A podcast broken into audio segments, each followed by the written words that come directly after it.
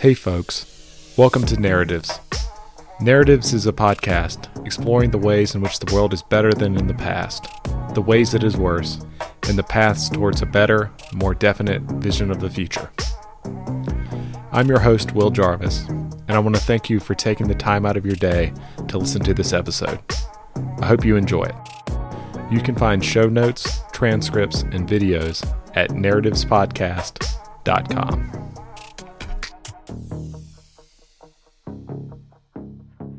Richard, how are you doing this afternoon? Good, Will. How are you? Doing great. Uh, Richard, thank you so much for taking the time to come on today. Do you mind giving us a brief bio and some of the big ideas you're interested in? Uh, sure. So the bio, I mean, it's a it's sort of boring. Actually, that is it's interesting. Wait, let, let me let me take that back because it's boring. The CV version is boring because I um, went to college. I went to law school at the University of Chicago. I went to college at the University of Colorado. I dropped out of high school. I have a GED. I went to law school at the University of Chicago. I got a PhD in political science at UCLA. Did a two-year fellow and uh, uh, two-year fellowship. My focus was on international relations at uh, Columbia um, until about until um, 2020, actually. Uh, and then I started my uh, think tank called the Center for the Study of Partisanship and Ideology, which is interested in social science things like you know good data practice, replication crisis. But we've recently taken a focus. We've taken a sort of a, a uh, moved in the direction of more progress studies, uh, the how functioning of institutions, uh, public policy, things like that. And then um, at the same time, besides my think tank, I mean, I, I write my own things. I, I, wrote a book called Public Choice Theory and the Illusion of Grand Strategy on American uh, Foreign Policy.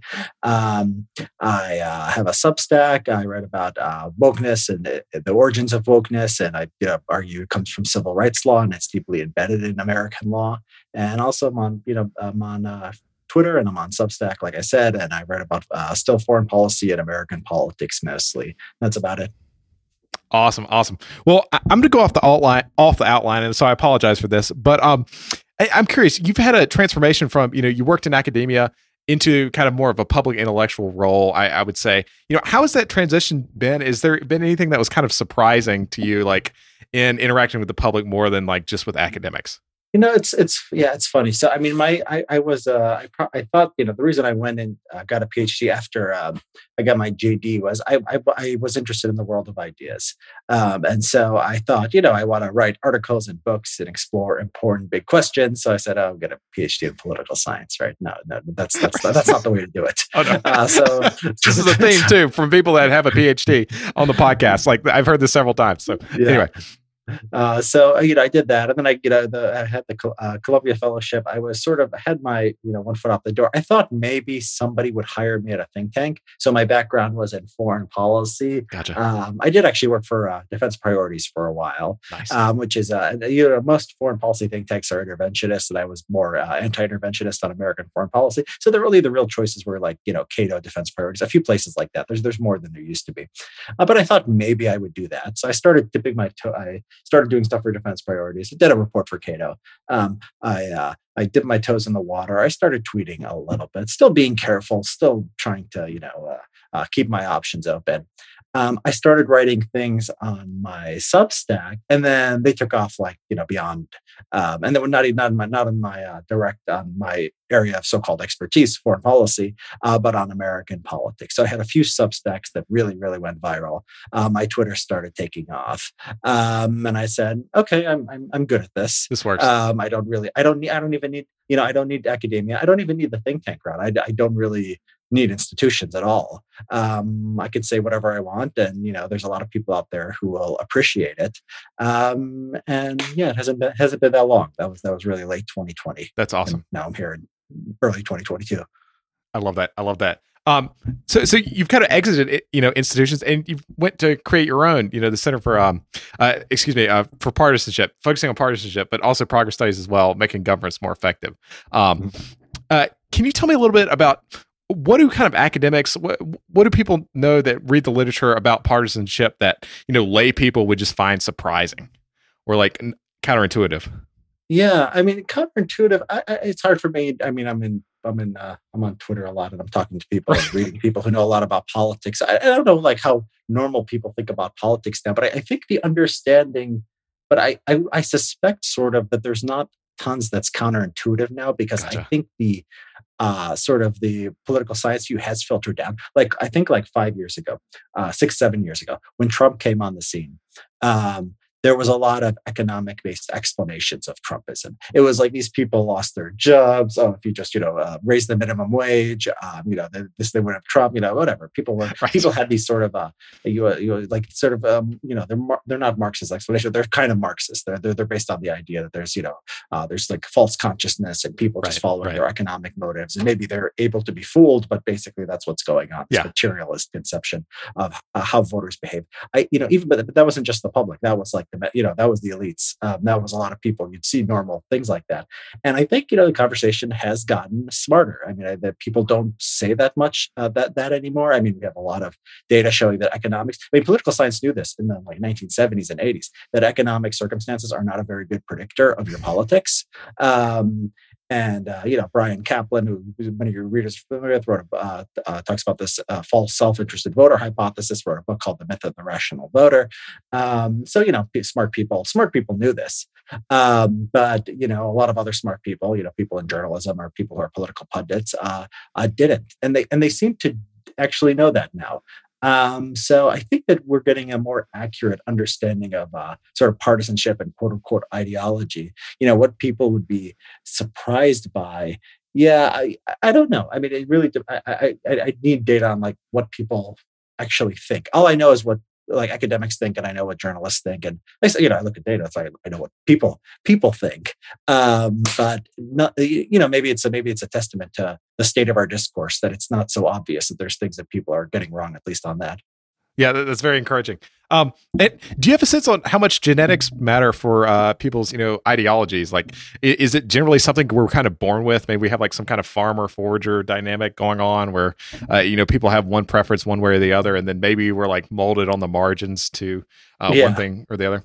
What's your thought yeah. on that? Yeah. So, I mean, uh, when you do the, when you look at the behavioral genetic studies, I mean, it's basically, you know, it's the same lesson you get with all behavioral genetic studies, uh, which is that genetics matters a lot. Um, you know, it's like 50% of the variation or more, depending on what you're measuring. Now, the, the, the finding was that ideology, that, you know, ideology followed that.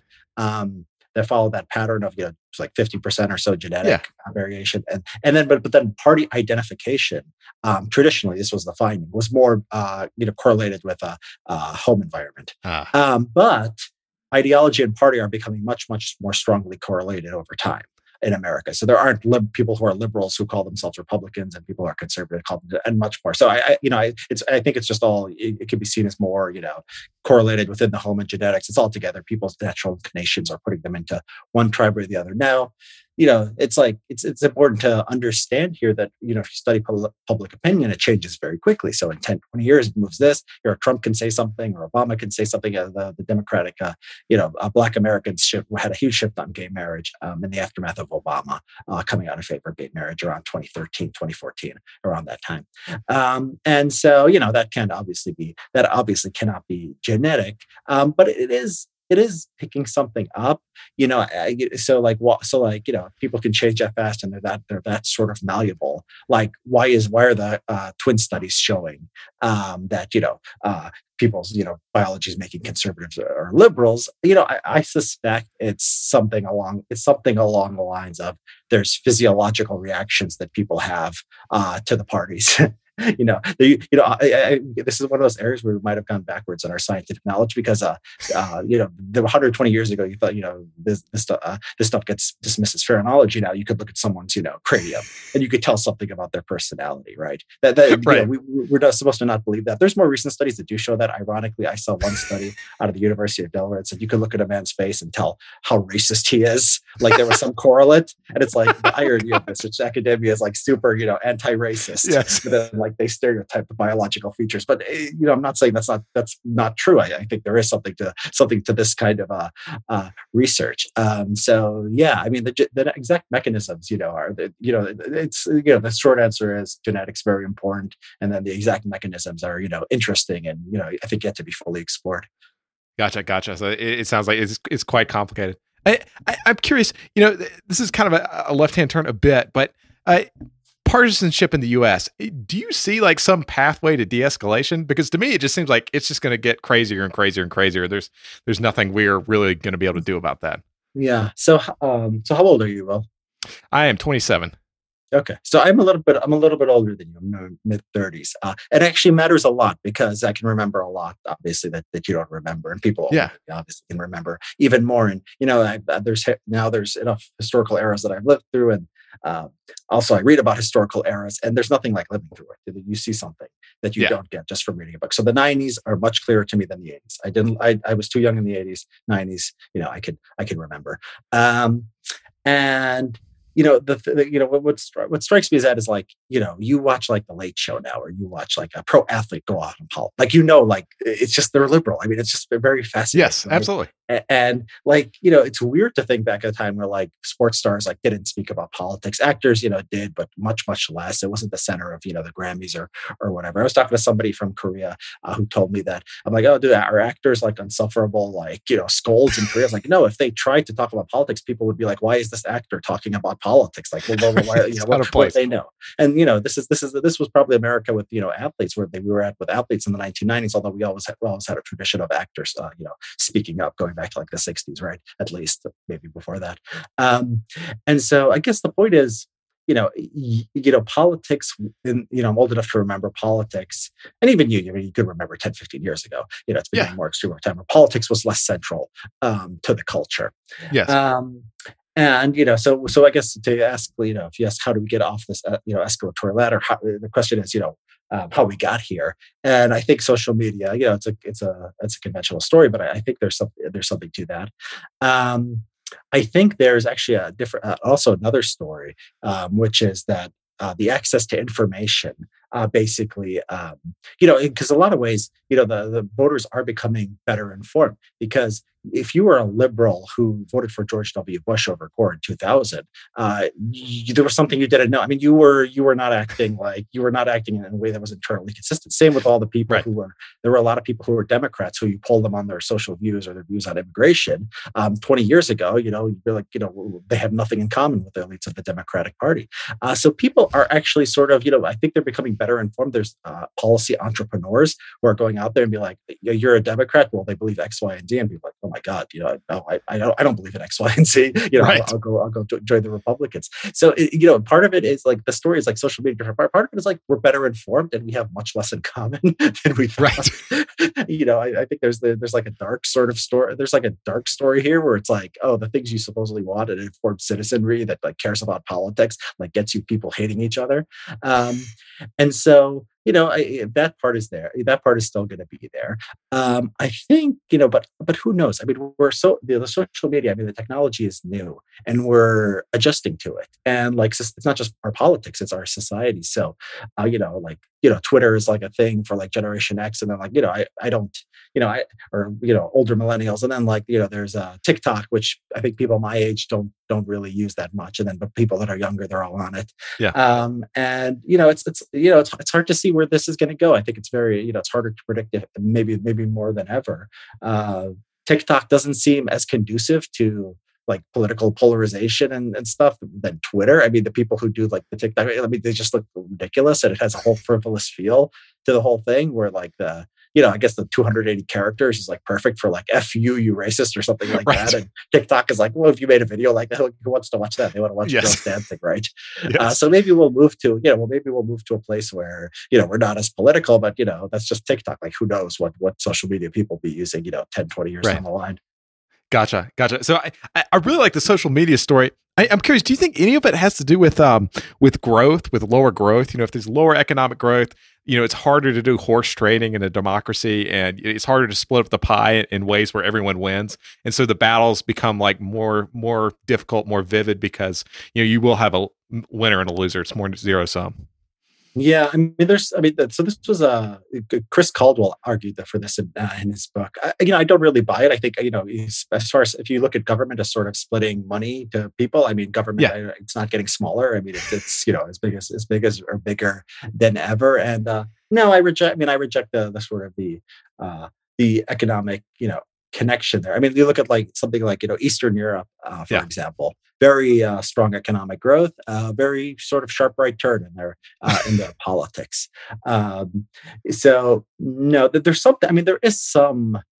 You know, there there is some. You know, there is something going on with the economy, right? It- you know, it's, it's it, you know, there, there it's like the economy is such a broad thing that like to say economics does not involve in fact politics like that that can't be right.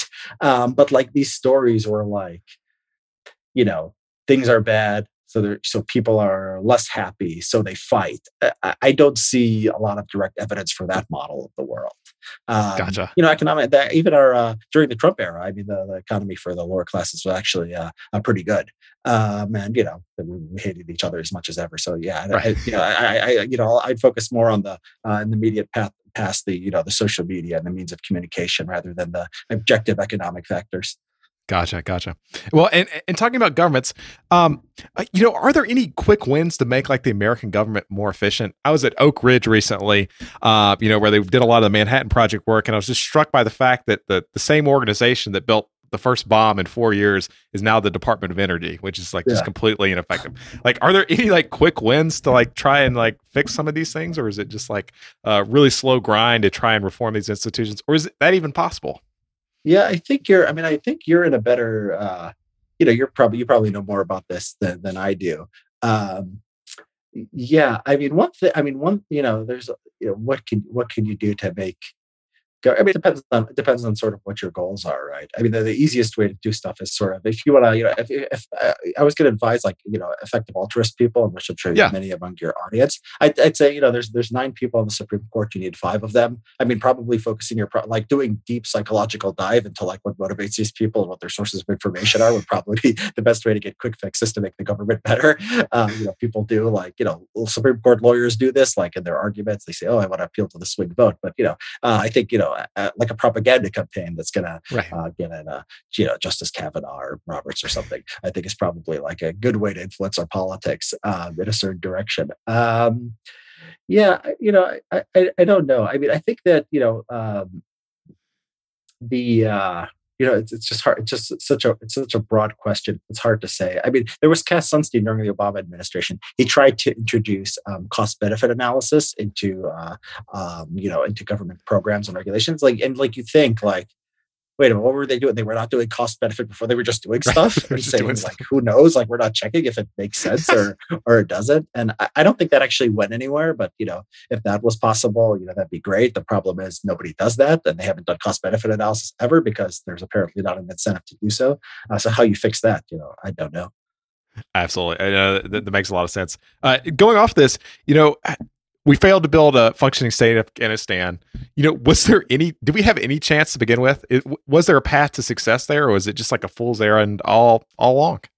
I mean, there, you know, I, I think, you know, it depends on what the, sacrifices you're you're willing to make. I mean, the question is, was it, uh, you know, we have, you know, we could, we could. I mean, I, I don't want to. I'm not saying I advocate this, and I would never advocate this. We could have killed every single person in Afghanistan if we wanted to use enough coercion. We could have got them to do, you know, what we wanted. Right. Um, And we have, you know, we could have had a draft, and you know, alternative. What we wanted to sacrifice Afghan lives, we could have sent millions and millions of Americans to go and fight Right. for fight for the Afghanistan government. Uh, the, you know, the question is, could we have done it given you know are, sort of within the range of like what our human rights norms are and our values and like what the country was willing to sacrifice. Um, and i'm of the uh, of the opinion that no. I mean uh, you know and the other you know the other thing you know the other thing uh, the other thing that we absolutely like could not compromise on was we wanted it to be a democracy. Now you can maybe do stability. It's hard enough it's hard enough to you know just do stability uh, Yeah. to do democracy and you know the kinds of you get to the minutia of what the us was doing i mean like sexual harassment training for like afghan police officer i mean it's like it's like a, you don't even have like control of like the streets like it- it's amazing like Right. it's just the thing that like you know they care about here that are sort of the cultural stuff they were doing over there um and you know if they didn't do that stuff and they just focused on the war effort you know maybe you know i don't know but um no, it, it was hard. I mean, look, the, the, the, the entire, you know, we like to pretend like that there's a process of state building that is, uh, uh, that we have insight to, and we just have like best practices and we have bullet points and, you know, we can give these people a state. You look at these, you know, these things, the, the counterinsurgency uh, doctrines, they're ridiculous. Oh, you have to talk to the villagers and then you have to like show you understand them and show cultural respect and then provide a well. And it's like, it's like, right.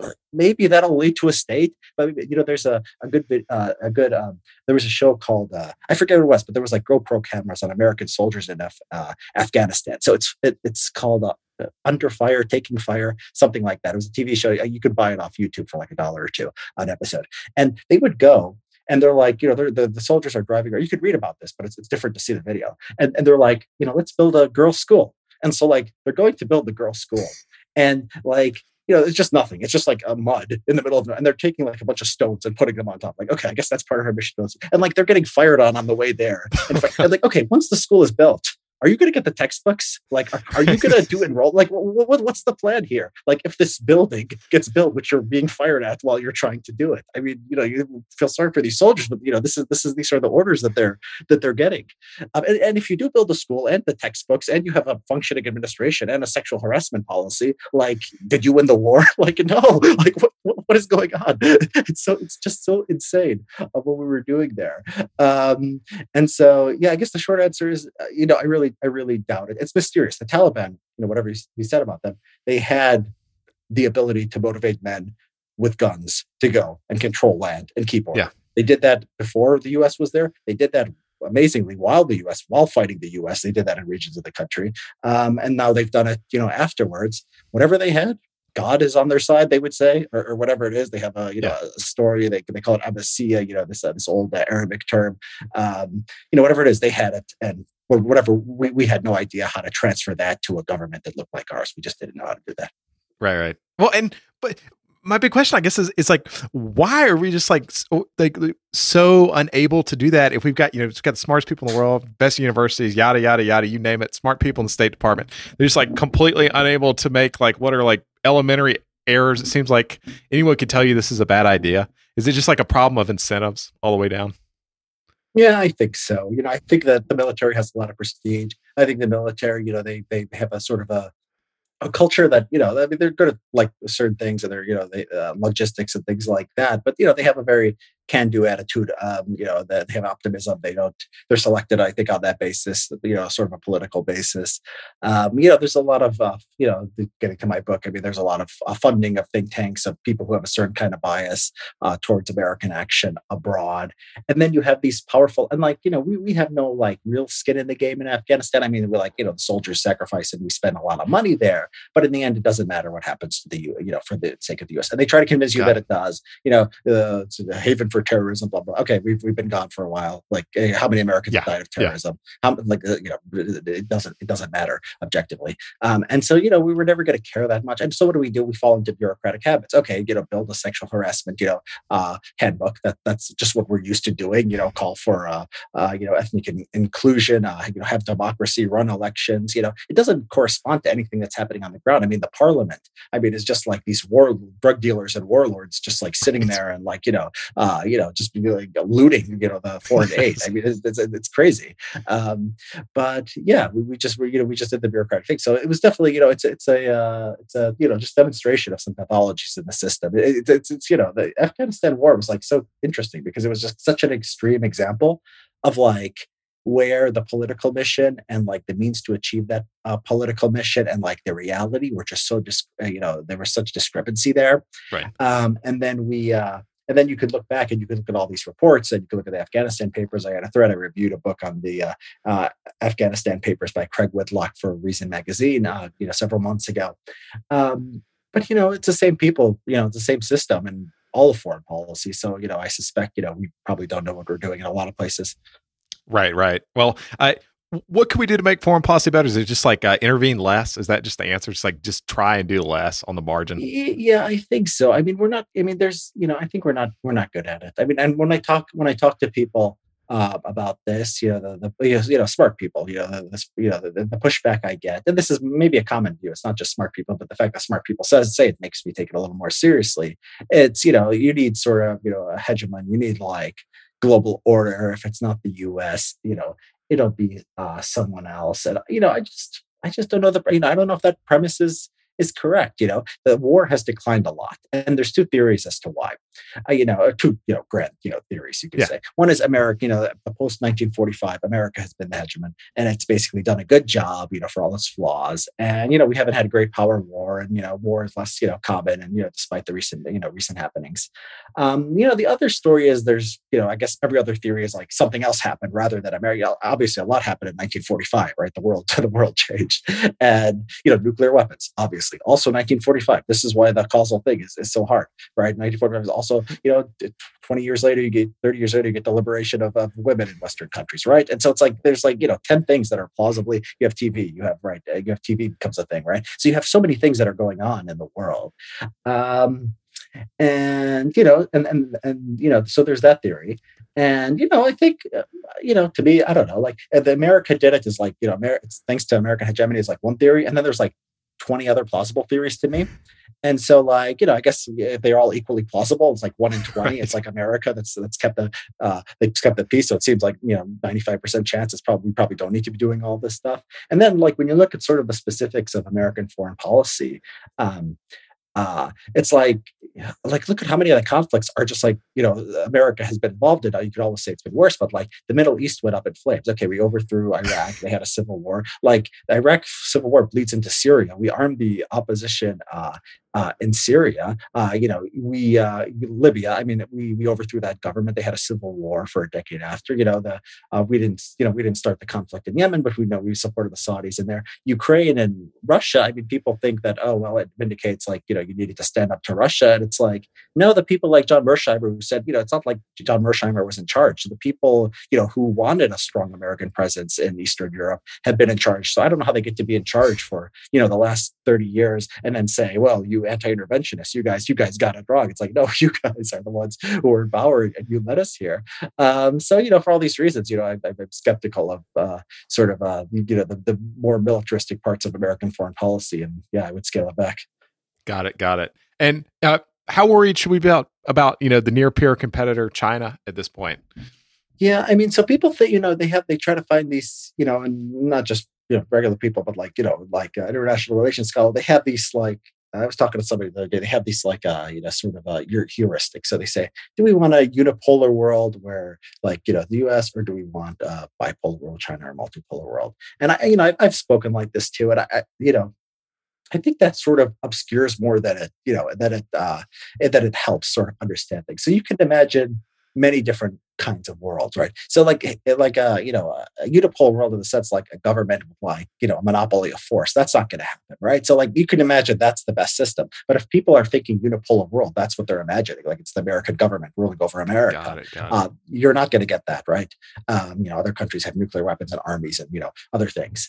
Um, and so you know you're not going to get that. And you know so you're, you're going to so you know there's uh, there's at least two dimensions you can think of. You can think of a world where like you know unipolar versus bipolar or multipolar. And then you could think of a world with like high tension and low tension. And I think the dimension of high tension versus low tension is, is more important because first of all, you want to avoid uh, nuclear war. If you look at, you know, the number of casualties in great power war, wars like World War One, World War Two versus like lesser wars, um, it's, it's like, you know, an order, ma- order of magnitude right. or two difference. And so you want to avoid fighting China you want to avoid fighting Russia. You want to avoid directly fighting them. And like if if that means maybe you they get like they have more conflicts with their neighbors, those are generally tiny wars. Um, and you know, you know, and so like the, I mean, the U.S. rules over Latin America. Basically, we arrest. You know, uh, we were we were trying to uh, extradite the president of uh, I think it was Honduras um, because of you know drug dealing, like a war on drugs. Like we think that gives us the right to like you know take you know arrest the leaders of other countries. Uh, so like yeah, but it's not the end of the world. It's not you know I don't think it's good for Latin America. Um, so uh, yeah, but so that's just you know avoiding nuclear war, avoiding great power war. But then like you talk to other people, and there's other stuff too. There's you know more more stuff that's closer to existential risk. Uh, AGI. I don't know much about it, but smart people are, are, very concerned with it. You know, ideally, you'd want. Somebody was telling me, you know, I was talking to somebody. Said, uh, uh, you want a unipolar world because if it's uh, if U.S. and China are close, then like China is going to want to, um, you know, they're going to want to take risks, and that might that might get you AGI.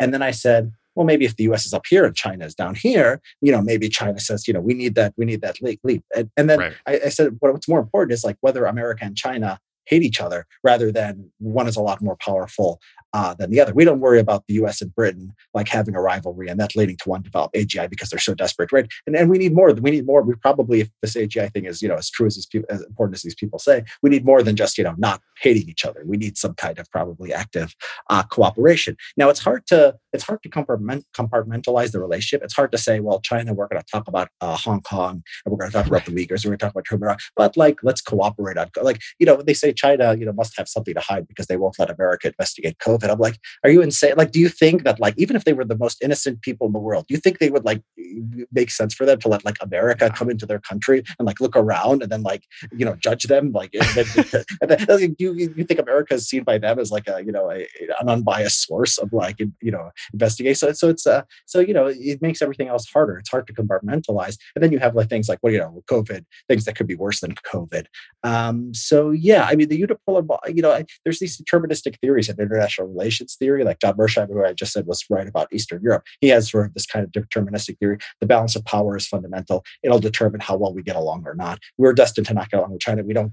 We get along with fine with Britain just because they're so weak. I guess if they were strong, you know, we'd, we'd be fighting, you know, the War of 1812 uh, over again. right um, you know, I, I, I, tend not to believe that. You know, I, don't buy into those theories. Uh, so to me, there's just a lot of good reasons uh, to sort of tamp down the, you know, the, the hostilities in international relations, and whether you know one country is much much stronger than the other or not. If the tensions are not high, it doesn't matter nearly as much. And so that's yeah, that's how I that's how sort that's sort of the outlines of how I see it.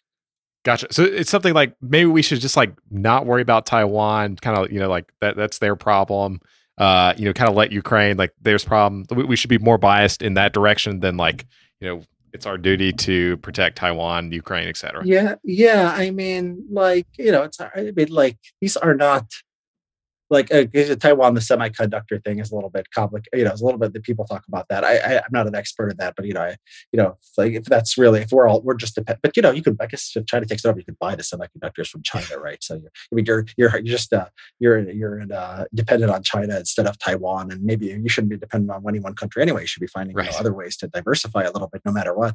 Um, yeah, it, it, it would be it would be something like that. Um, and you know, people think that sounds heartless. Now, the Ukraine, I mean, the Ukraine thing, I mean, the Russia aggression in Ukraine did not, you know, start in earnest until 2014, right? It was after the US backed overthrow of the government. So it's like, you know, is, did things work out better for Ukraine because of American support. It's very, you know, I think it's very hard to argue that. I think it's hard, you know, it's hard to make these arguments because they're so emotional. It's just like Russia is bad, Ukraine is good. Like, how could we not stand with Ukraine? We should have been standing with Ukraine more. And it's like, no, Ukraine isn't a bad. We did stand with Ukraine. Like, we were on Russia's borders, like working on bringing them into into NATO. Like, uh, you know, uh, you know, uh, reforming their government. Like, you know, deeply embedded in their government, and you know, not ruling out bringing them into NATO officially. So, like, we were there, and you know, bad things happened to them.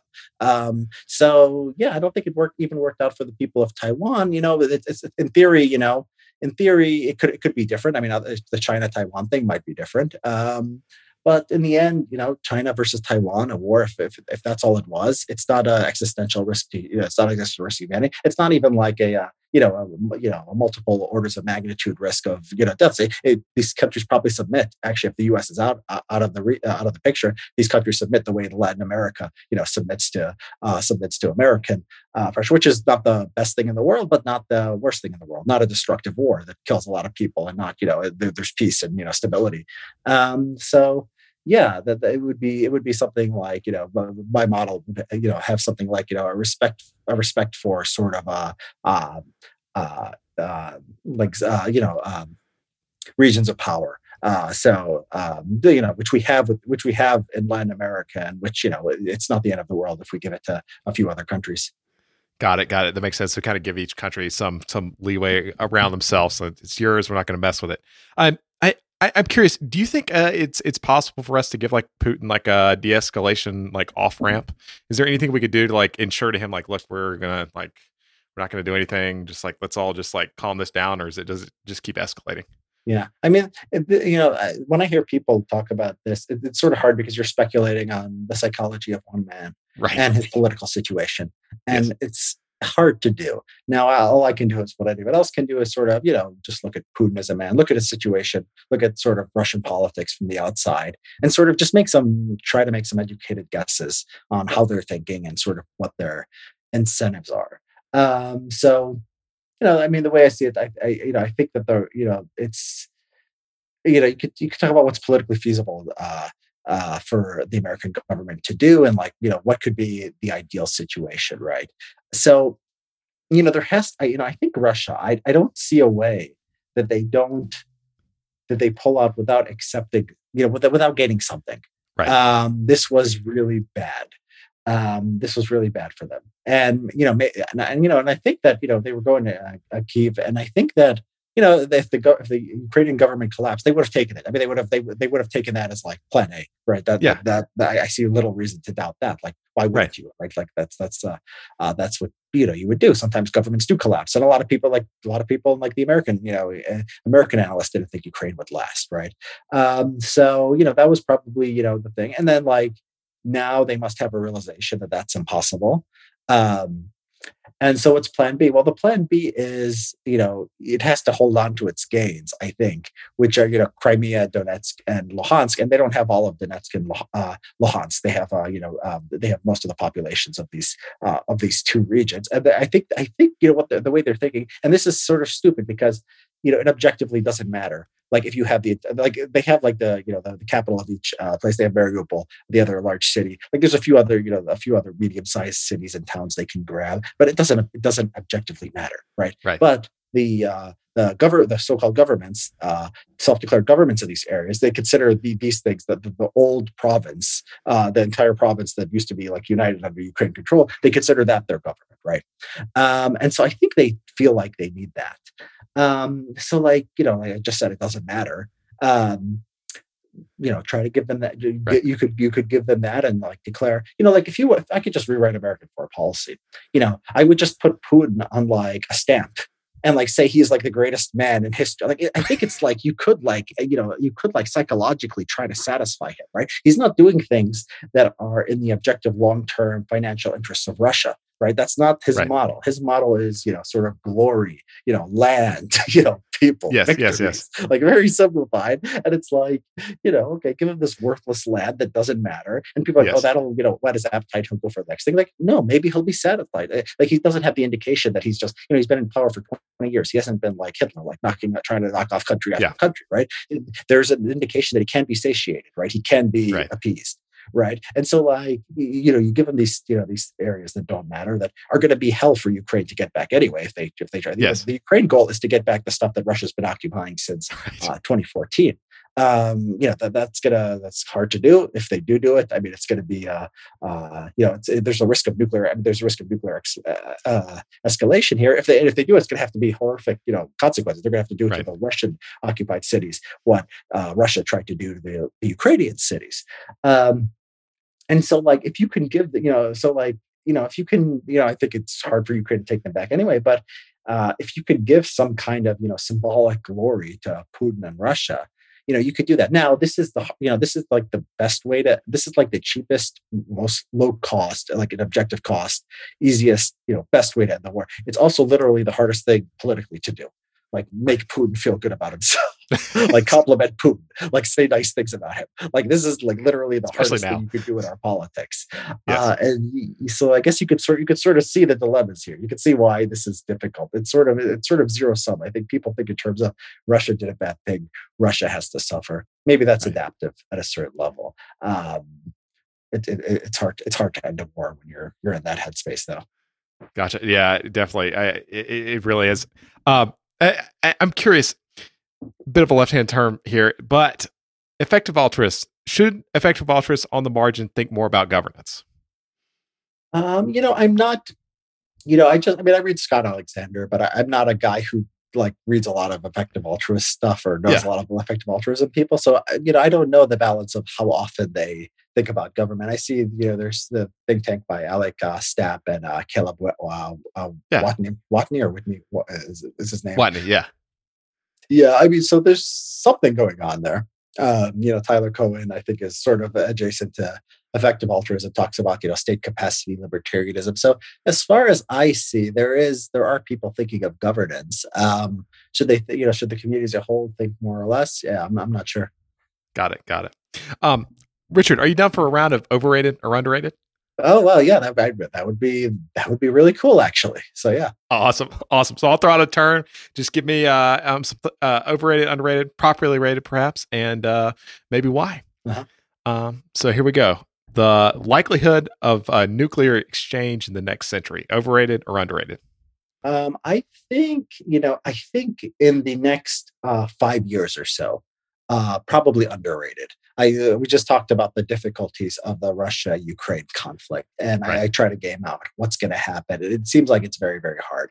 Um, next hundred years, I don't know how I don't know how to rate them because I don't know what people think. I think people think that we're probably. I think people tend to think that it's more likely than uh, you know. It's it's it's uh, somewhat at least somewhat likely, and you know my my my uh, my uh, you know 100 years. Do people even think in terms of 100 years? I don't know. But you know i think there before the russia ukraine war i you know i had reasons for i was a little bit more optimistic about this in the sense that i thought there's probably less than a you know less of a chance of this happening in the next you know 50 100 years than a lot of smart people. Um because i think you know we I, you know it just seems like there's uh you know there's just such a discrepancy uh between like what these weapons can do and what countries you know can necessarily are necessarily fighting over. Like you look at like the actual like taiwan ma- like matters. I mean it has like the you know the semiconductors at least. Yeah. Every other conflict in the world is just like worthless land it doesn't right. it doesn't i mean there's oil you know there's oil i guess in the middle east but you know it's like uh, you know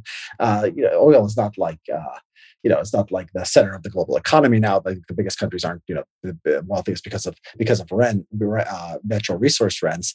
And so, like, you know, there's there's a kind of thing where like it's like the smarter countries are are in charge. There's sort of a Darwinian process where like you know, America and China are not you know run by like the craziest, uh, literally the craziest people in the world.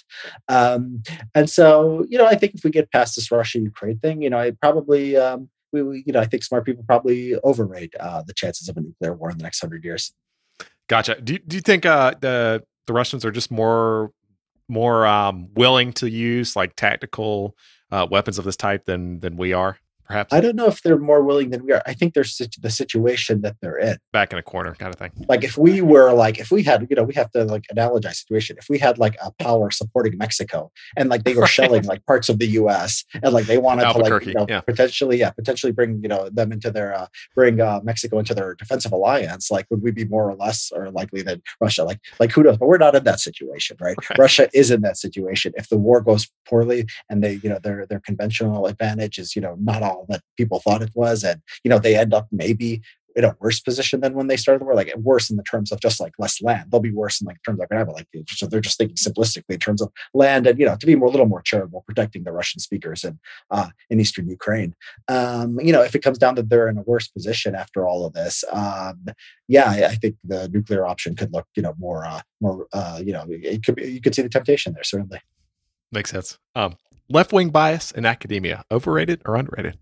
Uh, it's probably underrated as a force, but overrated in its uh, real world importance. Um, so it's uh, yeah, it's it's it's you know very biased. I mean, the, people still like you know unironically share these charts of like democracy's going like this when Republicans are in office, and it's going like this one. I mean, it just doesn't. And you look at the things, and the, you know the, the the they just uh, you know they're often just surveys of academics. The experts think that the Republicans hate democracy. It's like you know you don't have to be a genius to see this is like this is sort of stupid.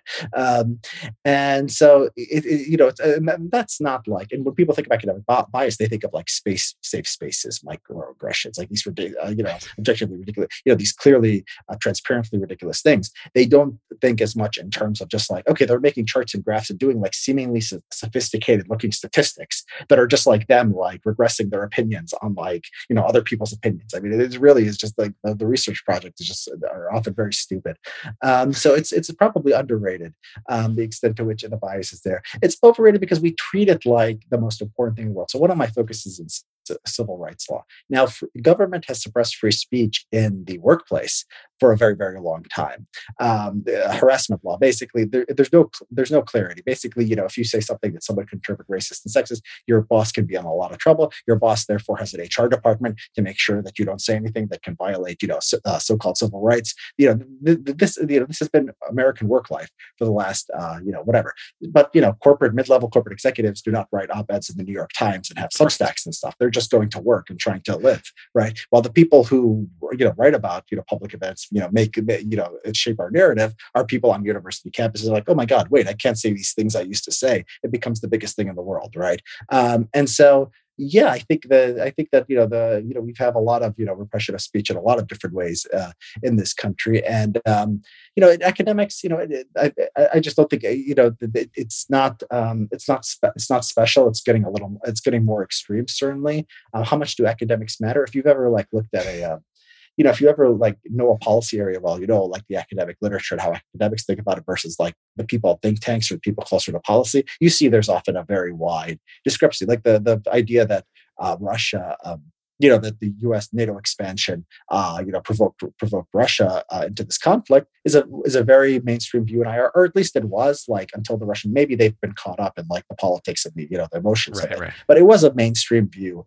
you know, until whatever a couple months ago. Um, and then you know, um, not really a main mainstream view of say, Capitol Hill. There was a headline um, like uh, in the Washington Post the Rand Paul like blames you know uh, you know blames NATO expansion for like you know like and then like he was contradicted by experts like and they put that in there. You know they always say that like when they when they don't like what someone is saying.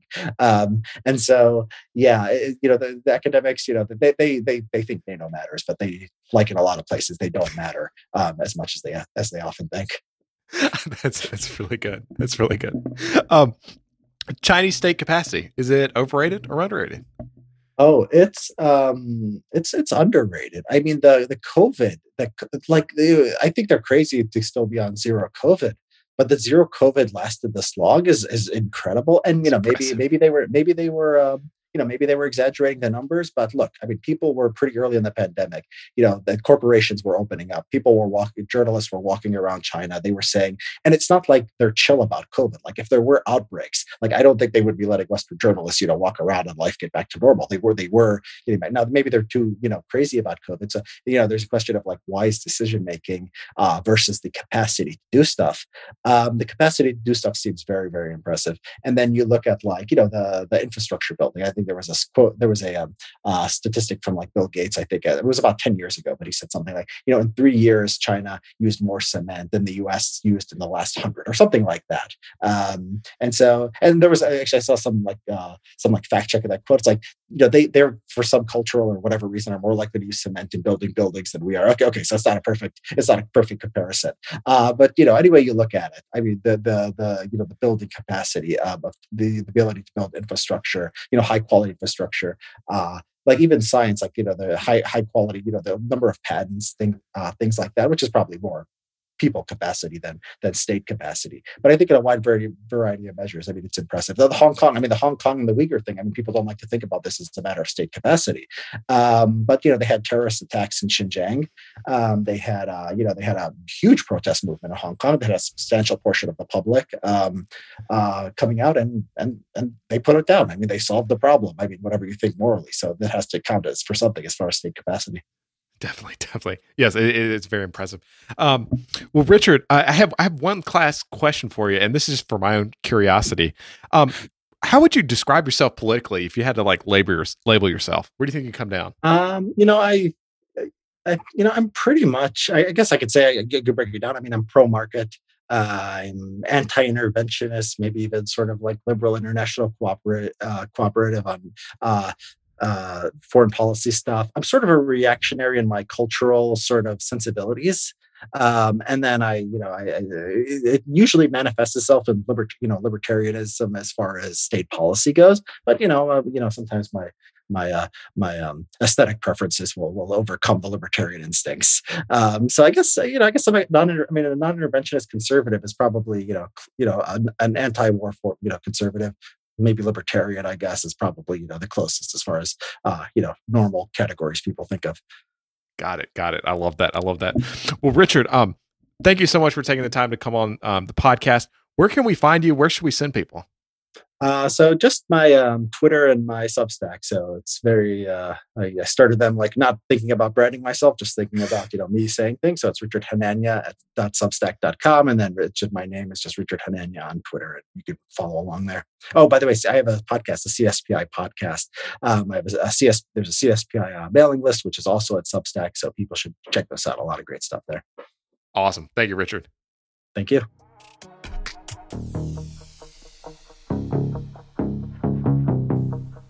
Thanks for listening. We'll be back next week with a new episode of Narratives.